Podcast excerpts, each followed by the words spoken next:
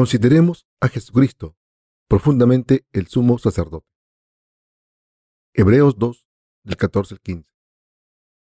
Así que, por cuanto los hijos participaron de carne y sangre, él también participó de lo mismo, para destruir por medio de la muerte al que tenía el imperio de la muerte, esto es, al diablo, y librar a todos los que por el temor de la muerte estaban durante toda la vida sujetos a servidumbre.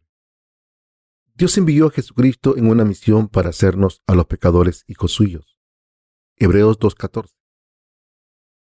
Así que, por cuanto los hijos participaron de carne y sangre, Él también participó de lo mismo, para destruir por medio de la muerte al que tenía el imperio de la muerte, esto es, al diablo.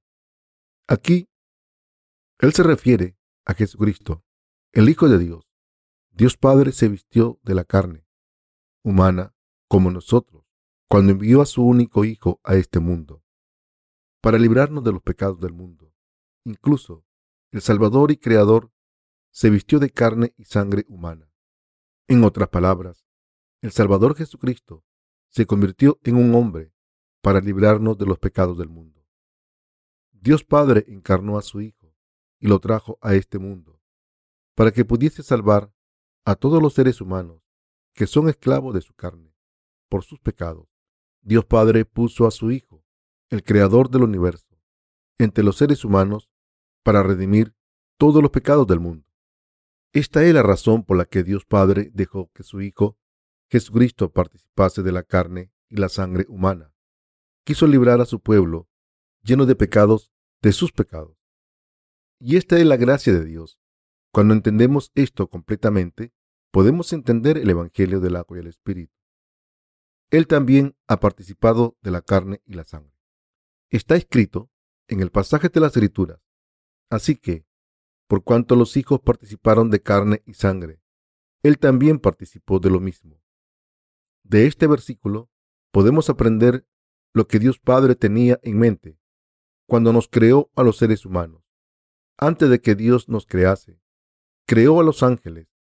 Satanás era, al principio, un arcángel, pero fue maldito por Dios por intentar ser como él. Así Dios nos mostró que ninguna criatura puede retarle. Entonces, Dios creó a la humanidad como objeto de su amor tenía un objetivo claro en mente con la creación de los seres humanos. Quería adoptarnos como sus hijos y mostrarnos su gracia. Así que nos hizo un poco más bajos que los ángeles durante algún tiempo. El plan de Dios era ponernos en una plataforma como hijos suyos para mostrarnos su amor y gracia. Cuando creó Adán y Eva, ya sabía que la decepción de Satanás les haría caer en el pecado pero permitió que esto pasase, porque tenía planes futuros para salvar a los seres humanos a través de su Hijo completamente. Y cuando el pecado entró en Adán, Dios Padre envió a su Hijo y salvó a los seres humanos según sus planes. ¿Piensan que no es importante que hayan recibido la remisión de todos sus pecados al entender y creer en la justicia de Jesús? Quiero que sepan que han sido salvados de la destrucción por la gran verdad de Dios, después de aprender acerca de los grandes planes de Dios con la luz de la justicia de Jesucristo. Podemos darnos cuenta de que todo fue planeado por Dios para nuestra salvación. ¿Por qué envió Dios Padre a Jesucristo a este mundo? Porque quiso rescatarnos de todos nuestros pecados, de la muerte y de Satanás, y quiso mostrarnos su favor y sentarnos a la derecha del trono de Dios en el futuro. Nos dio la gracia de salvación en su Hijo y quiso que alabásemos su justicia. Este es el plan de la salvación de Dios. Por esta razón solamente estamos agradecidos a Dios. En la actualidad, los estudiantes de los seminarios estudian el concepto del Dios trinitario, aprenden acerca de Dios Padre, el Hijo y el Espíritu Santo como un Dios solo con diferentes funciones, pero no entienden este concepto muy bien. Los teólogos enseñan a sus estudiantes que Dios Padre tenía un plan para la salvación de los creyentes que se iba a cumplir a través del sacrificio de su Hijo. Sin embargo, como no conocen el Evangelio, del agua y el espíritu no pueden enseñar el concepto de la Trinidad. Como resultado, sus enseñanzas crean confusión en la mente de sus estudiantes. Los estudiantes de posgrado que estudian con estos teólogos no pueden entender el concepto de la Trinidad, porque aprenden acerca de la obra de Dios Padre, el Hijo y el Espíritu sin conocer el Evangelio del agua y el Espíritu. Por otro lado, los que creen en el Evangelio del agua y el Espíritu pueden entender al Dios Trinitario y su ministerio completamente. Por tanto, si quieren conocer al Dios de la Trinidad, deben creer primero en el Evangelio del agua y el Espíritu. La gente que cree en el Evangelio del agua y el Espíritu puede entender claramente que Jesucristo es el Salvador, que eliminó todos nuestros pecados y el Espíritu Santo garantiza esta obra de la salvación. El Dios de la Trinidad creó el cielo y la tierra, planeó nuestra salvación, nos salvó para siempre de los pecados con el Evangelio del agua y el Espíritu. Por eso, Dios entra en los corazones de los que han recibido la remisión de los pecados por fe en el Evangelio del agua y el Espíritu, y promete que viviré en vuestros corazones, no en el templo de Salomón. Así que, en los corazones de los que creen en la salvación de Jesucristo, que es la justicia del Hijo de Dios, el Espíritu Santo reside como garantía. Dios dio este derecho a convertirnos en hijos suyos solo a los que creen en el Evangelio del agua y el Espíritu. Le dio su Espíritu a los que creen en el Evangelio del agua y el Espíritu y nos adoptó como hijos suyos. Para nosotros, el Espíritu Santo que estaba con Jesucristo, está con nosotros también. Ahora podemos llamar a Dios Abba Padre de la misma manera en que nuestro Salvador le llamó Padre. Podemos seguirle entendiendo que es nuestro ayudante y quien diseñó y completó nuestra salvación. Dios es nuestro Padre. Nuestro Señor Jesús es nuestro Salvador, que nos libró de todos nuestros pecados. El Espíritu Santo es el testigo que permanece en los corazones de los que creen en el Evangelio del agua y el Espíritu. Nos convertimos en hijos de Dios con este conocimiento correcto del Dios de la Trinidad. Para inmovilizar al diablo, Dios envió a su Hijo, hizo que su Hijo fuese bautizado, sangrase y se levantase de entre los muertos. Aunque el diablo sigue engañando a la gente de este mundo, Dios lo encerrará en el pozo del abismo. ¿Dónde está, oh muerte, tu aguijón? Jesús declara a la muerte y al diablo, ya que el aguijón de la muerte es el pecado, y el poder del pecado, la ley. De esta manera, el pecado es lo que lleva a todos los pecadores al infierno, la muerte eterna, para los pecadores como nosotros, que moriremos por el aguijón de nuestros propios pecados. Dios planeó enviar a su Hijo, Jesús, como el Salvador de la humanidad, para pasarle todos estos pecados. Este plan se cumplió con la crucifixión de Jesús después de ser bautizado por Juan el Bautista. Podemos encontrar la justicia de Dios en la escena del bautismo de Jesús. Está escrito en Mateo 3, 15. Permíteme hacer ahora, pues conviene así que cumplamos toda justicia. Este pasaje significa que es lo más correcto para Jesús tomar todos los pecados del mundo sobre sí mismo mediante el bautismo que recibió de Juan el Bautista. En otras palabras, Jesús tuvo que ser bautizado por Juan el Bautista para tomar los pecados del mundo y llevarlos a la cruz. Entonces murió allí, fue enterrado y resucitó de entre los muertos para poder salvar a los seres humanos de sus pecados. El pecado lleva a la muerte. Ahora la muerte no puede gobernarnos a los que creemos en esta verdad, porque Jesucristo tomó todos los pecados del mundo y murió en la cruz y resucitó de entre los muertos, y de la manera que está establecido para los hombres que mueran una sola vez y después de esto el juicio. Hebreos 9:27. Éramos seres malditos destinados a ir al infierno, sin excepción. Sin embargo, nuestro Señor nos amó tanto y nos transformó a los que creemos en el Evangelio del agua y el Espíritu, en sus hijos que nunca morirán. Debemos entender lo que el libro de Hebreos quiso decir en este versículo. Los que han recibido la remisión de los pecados, al entender la justicia de Jesús, no tienen pecados. Los pecados no pueden quedarse en nosotros y la vida eterna nos espera. Dios Padre nos dice que envió a su Hijo a este mundo para liberar a los que estaban encarcelados y esclavizados por la muerte. Solo los que creen en el Evangelio del agua y el Espíritu no tienen pecados, sino que tienen la vida eterna. ¿Pueden permanecer intactos los pecados en nuestros corazones cuando creemos en el Evangelio del agua y el Espíritu? No. Ni un fragmento de pecado puede permanecer en los corazones de los que creemos en el Evangelio del agua y el Espíritu. Por mucho que Satanás intente engañarnos, no tenemos pecados en nuestros corazones.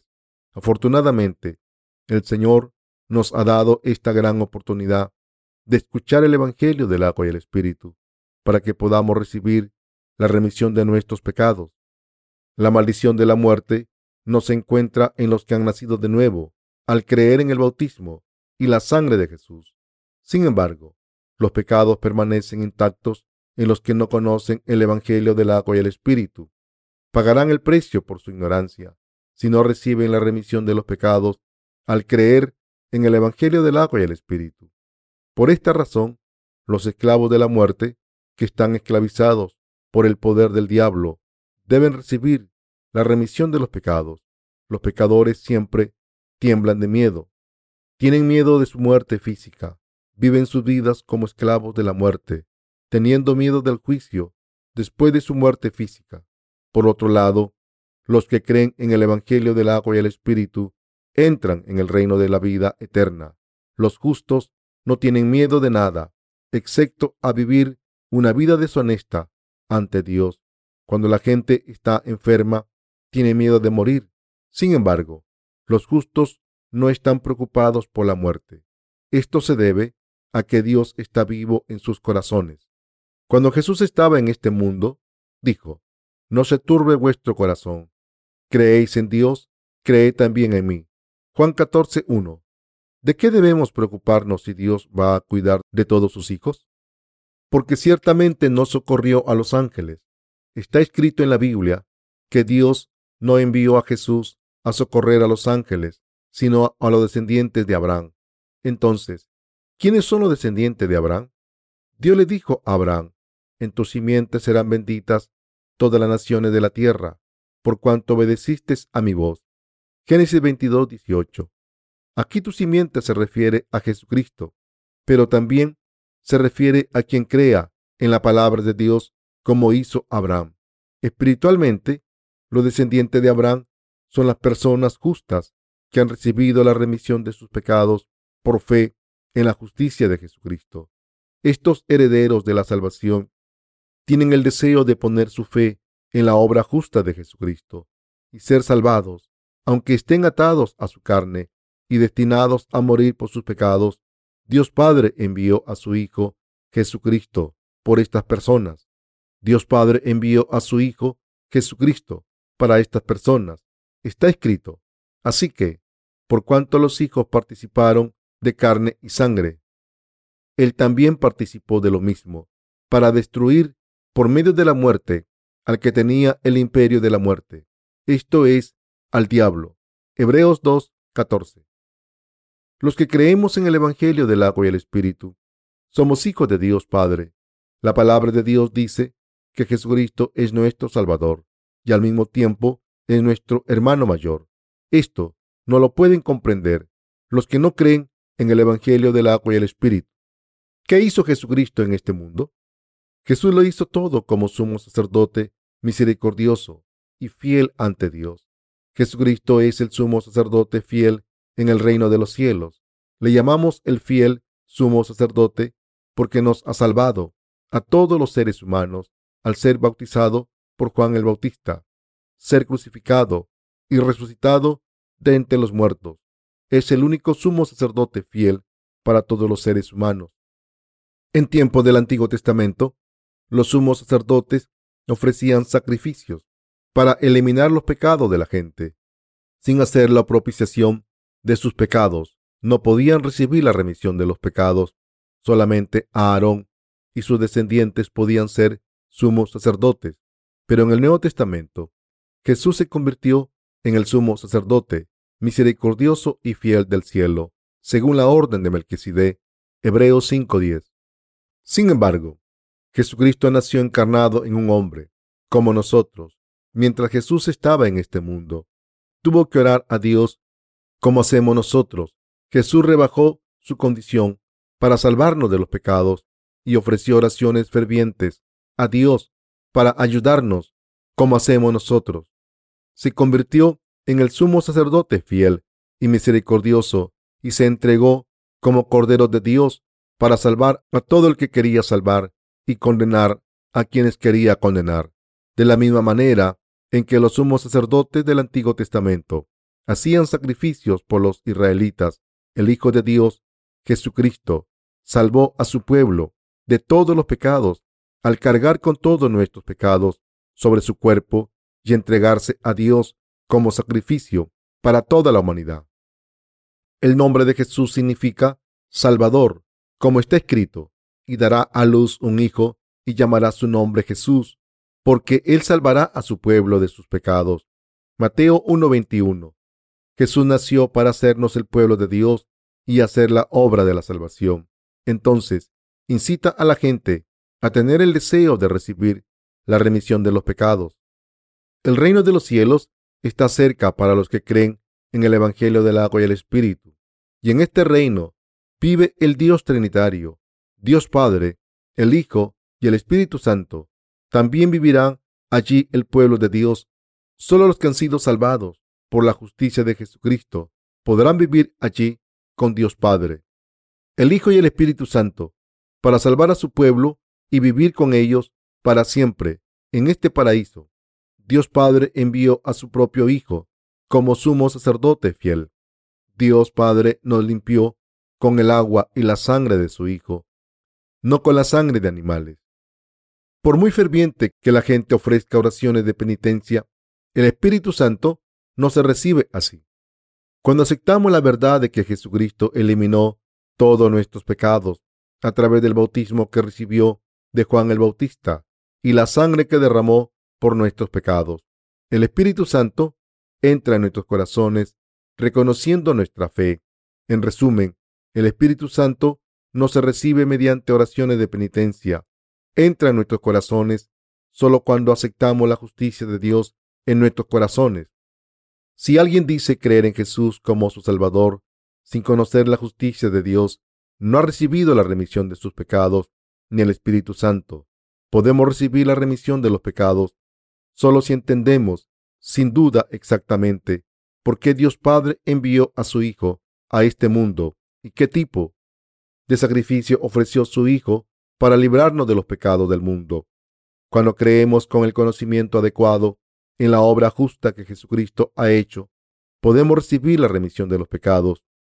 Y solo entonces el Espíritu Santo puede entrar en nuestros corazones. De lo contrario, es absolutamente imposible recibir la remisión de los pecados o el Espíritu Santo. Como Jesucristo tomó todos nuestros pecados de la manera más adecuada mediante la imposición de manos. Mateo 3:15. Ustedes también tienen que creer en Jesucristo, según el Evangelio del agua y el Espíritu, para poder recibir la remisión de los pecados o el Espíritu Santo. En otras palabras, si no reconocen la obra justa por la que Jesús eliminó los pecados del mundo a través del bautismo que recibió de Juan el Bautista. Sus pecados seguirán intactos en sus corazones y el Espíritu Santo no podrá entrar en ellos. El que hayamos podido recibir la remisión de los pecados al creer en el Evangelio del agua y el Espíritu es gracias al plan de Dios para nuestra salvación. Jesucristo vino a este mundo en obediencia a Dios, fue bautizado por Juan el Bautista y derramó su sangre para salvarnos de todos nuestros pecados. Cuando aceptamos esta verdad, recibimos la remisión de nuestros pecados y el Espíritu Santo como un don. En ese momento, el Espíritu Santo aprueba nuestra ciudadanía en el reino de Dios y esta aprobación es para siempre, porque el Espíritu Santo es el mismo Dios que Dios Padre y que Jesucristo, el Hijo. Sin embargo, Si creemos en Jesús omitiendo, aunque sea una sola cosa, del plan maestro de Dios, el Espíritu Santo no puede vivir en nuestros corazones. El Espíritu Santo es el mismo que Dios Padre, así que solo puede vivir en los corazones limpios de los que han recibido la remisión de los pecados. Entrará en nuestros corazones solo cuando estemos unidos a Jesús, creyendo en el Evangelio del agua y el Espíritu. Me parece patético cuando muchas personas dicen, recibí el Espíritu Santo ofreciendo oraciones de penitencia. Cuando les preguntamos, ¿cómo se recibe el don del Espíritu Santo? Como no conocen los planes de Dios ni la justicia de Jesús que ha venido por el Evangelio del agua y el Espíritu, insisten en que han recibido el don del Espíritu Santo ofreciendo oraciones de penitencia fervientemente. Están convencidos de esta noción, pero la verdad es que el Espíritu Santo entra solamente en los corazones de los que han recibido la remisión de los pecados al creer en el Evangelio del agua y el Espíritu. Está escrito, arrepentíos y bautícese cada uno de vosotros en el nombre de Jesucristo para perdón de los pecados y recibiréis el don del Espíritu Santo. Hechos 2.38. Como dice este versículo, el Espíritu Santo entra en nuestros corazones cuando recibimos la remisión de los pecados al creer en el Evangelio del agua y el Espíritu. Entonces, el Espíritu Santo da testimonio de que somos hijos de Dios y de nuestra salvación mediante Jesucristo. Puede que cometamos errores y nos olvidemos de la gracia de Dios, pero el Espíritu Santo, el ayudante que vive en nosotros, nos guía para que podamos vivir con fe. Certifica que nos hemos convertido en hijos de Dios también da testimonio de que nos ha salvado a seres tan insuficientes como nosotros a través del bautismo del agua de Jesús y su sangre derramada en la cruz. Y graba en nuestros corazones el Evangelio del agua y el Espíritu, para que no olvidemos que hemos recibido la remisión de los pecados. Así que alabamos la justicia del Señor para siempre. El Espíritu Santo está en los corazones de los justos. Pues en cuanto él mismo padeció siendo tentado. Está escrito, pues en cuanto él mismo padeció siendo tentado, es poderoso para socorrer a los que son tentados. Hebreos 2.18. Jesucristo tomó de manera justa todos nuestros pecados a través de su bautismo. Fue tentado y sufrió en la cruz. Cuando leemos las escrituras, vemos que fue tentado de toda manera, es decir, por los deseos de la carne, de los ojos y el orgullo de la vida, fue tentado por comida, por lo que es visible y lo que es honorable, mientras estuvo en el desierto durante cuarenta días ayunando y llorando, fue guiado por el Espíritu Santo y fue tentado por el diablo. Durante esos cuarenta días fue tentado de toda manera posible para los humanos. Lo importante aquí es que ha superado todas estas tentaciones y pruebas. Además, como el Señor mismo ha sufrido y ha sido tentado, ¿acaso no puede ayudar a los que son tentados? Jesucristo sabía qué tipo de pecados íbamos a cometer y cuáles son nuestras debilidades. Así es como Jesucristo pudo tomar todos los pecados del mundo sobre su cuerpo. No tomó solamente los pecados de hoy, de manera que tengamos que ocuparnos de los pecados futuros, ofreciendo oraciones de penitencia, sino que ha tomado todos nuestros pecados, lo del pasado, lo del presente y lo del futuro, para siempre. La Biblia declara, el precio del pecado es la muerte. Romanos 6:23. Como dice el versículo anterior, nuestros pecados no pueden ser erradicados si no se paga el precio por ellos. Sin el pago no se puede resolver el problema del pecado. Si nuestro Señor solo hubiese tomado los pecados del pasado y no los del futuro, ¿cómo podemos recibir nuestra salvación por fe? Como Dios entiende completamente a los que han sido tentados por los pecados. Tomó todos los pecados a través del bautismo. Jesús cargó con todos nuestros pecados, incluyendo los pecados del futuro. Como sufrió en su carne, siendo tentado, conocía todas nuestras debilidades, fe, memoria y voluntad. Sabía que no podíamos hacer nada bueno y por eso tomó todos nuestros pecados con su bautismo y nos hizo perfectos. Esta es la verdad que el autor del libro de Hebreos nos cuenta. Recuerden que nadie puede recibir el perdón de sus pecados, incluso los de un día, ofreciendo oraciones de penitencia. La Biblia nos dice claramente que el problema del pecado no puede resolverse solo con palabras.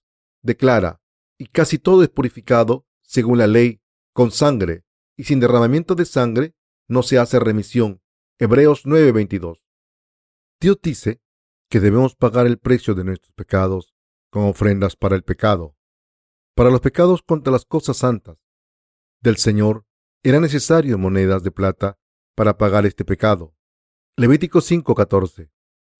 Queridos hermanos, deben saber que no se merecen ni el fondo del infierno. Si llevan a su prójimo al infierno, guiándolo por el mal camino, con doctrinas falsas, se merecerán un lugar peor que el infierno si lo hubiese. La verdadera cuestión es, ¿puede resolver el problema de sus pecados si pagan el pecado por su cuenta? No. Por supuesto que no. Recibir la remisión de los pecados a través de las oraciones de penitencia no tiene ningún sentido. Con algún conocimiento de las ofrendas del pecado en el Antiguo Testamento podrán entender esta verdad. Sea cual sea el tipo de pecado que tengan, su precio debe pagarse. Por eso la ley dice, ojo por ojo y diente por diente. Éxodo 21:14. Si dejan a alguien ciego, deberán quedarse ciegos también. Diente por diente, mano por mano y pie por pie. Si alguien llama a Dios en vano, deberá ser lapidado. En el Antiguo Testamento hay muchos ejemplos de esto. Había alguien que tuvo que ser ejecutado por trabajar en el sábado y gente que codició cosas materiales injustas, como Acán, tuvo que ser lapidada. ¿Acaso Acán no confesó sus pecados a Josué y pidió perdón? ¿Qué ocurrió después? Que fue lapidado. Admitir sus pecados con palabras no puede ser todo. ¿Les perdona Dios solamente cuando dicen, Señor, perdóname, no lo haré de nuevo? La ley de Dios dice, ojo por ojo y diente por diente.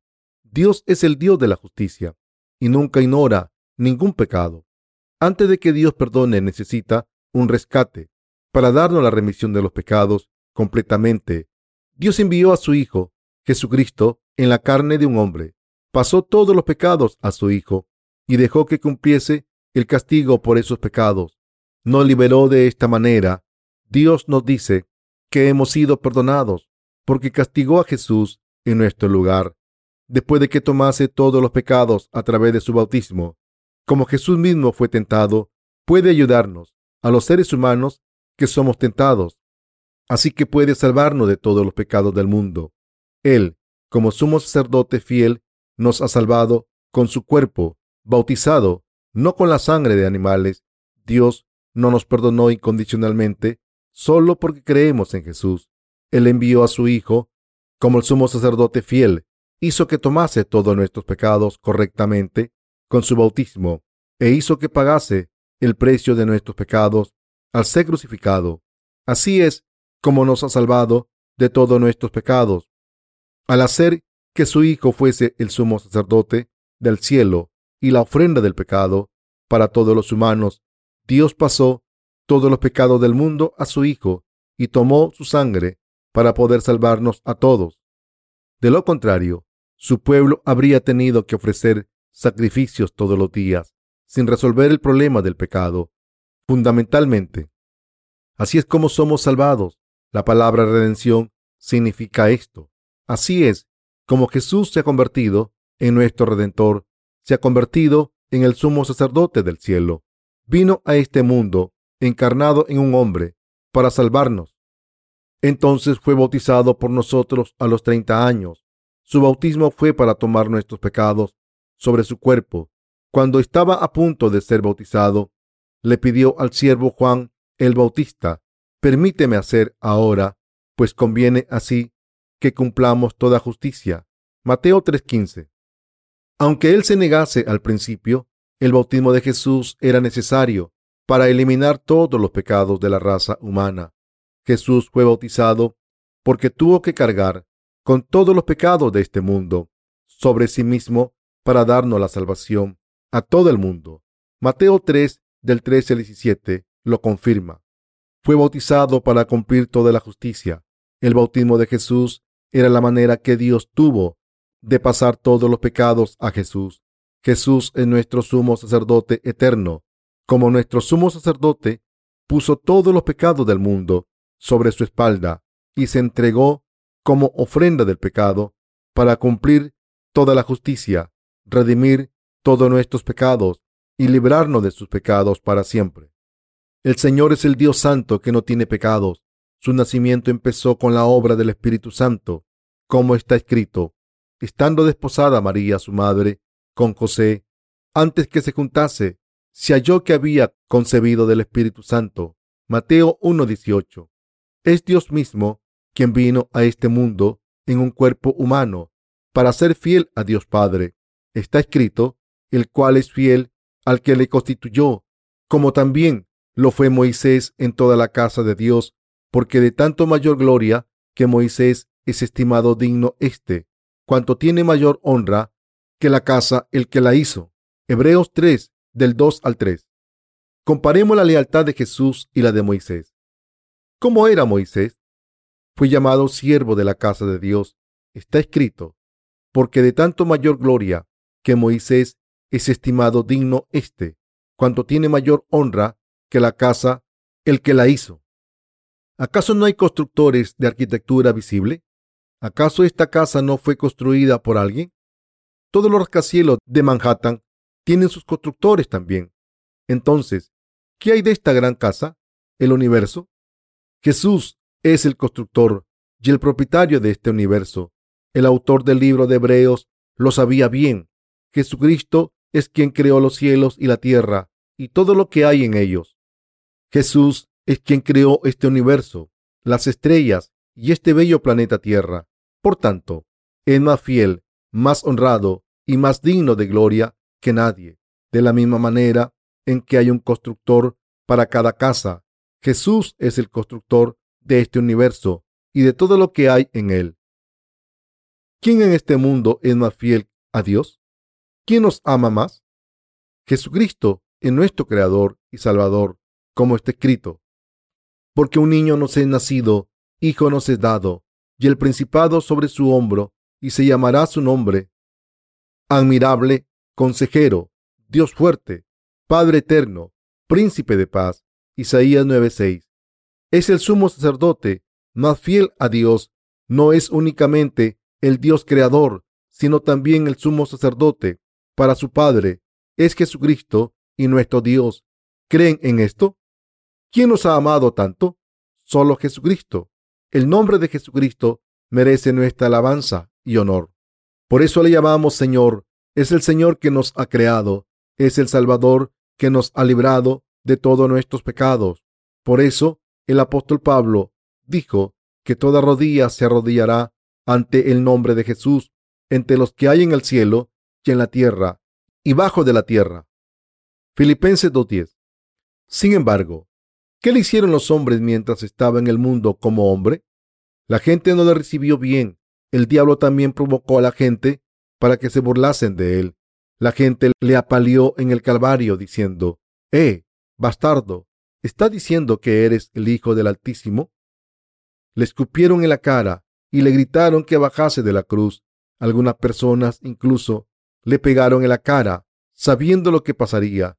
Jesús tuvo que recibir el bautismo en el río Jordán para salvarnos de todos los pecados. Jesús nos ha salvado completamente de los pecados del mundo. Jesús es el Dios Todopoderoso y el Hijo de Dios Padre y nuestro Maestro. Esta es la razón por la que todos nos rodearemos ante la justicia del Señor. Incluso los demonios se rodearán ante Él. Se irán cuando le digamos, os ordeno en el nombre de Jesucristo que os apartéis. Demonios, el diablo y los demonios no pueden hacer nada más que huir por nuestra fe en lo que Jesús ha hecho. Se irán cuando alguien con pecado les pida que se vayan en el nombre de Jesús. Por fe, incluso los no nacidos de nuevo pueden asustarlos utilizando el poder en el nombre de Jesús. Y Moisés a la verdad fue fiel en toda la casa de Dios como siervo para testimonio de lo que se iba a decir, pero Cristo como hijo sobre su casa, la cual casa somos nosotros. Si retenemos firme hasta el fin la confianza y el gloriarnos en la esperanza. Hebreos 3 del 5 al 6. Aleluya. Este pasaje nos dice cómo hemos sido salvados gracias a la justicia de Jesucristo, que es el apóstol de nuestra fe y la verdad.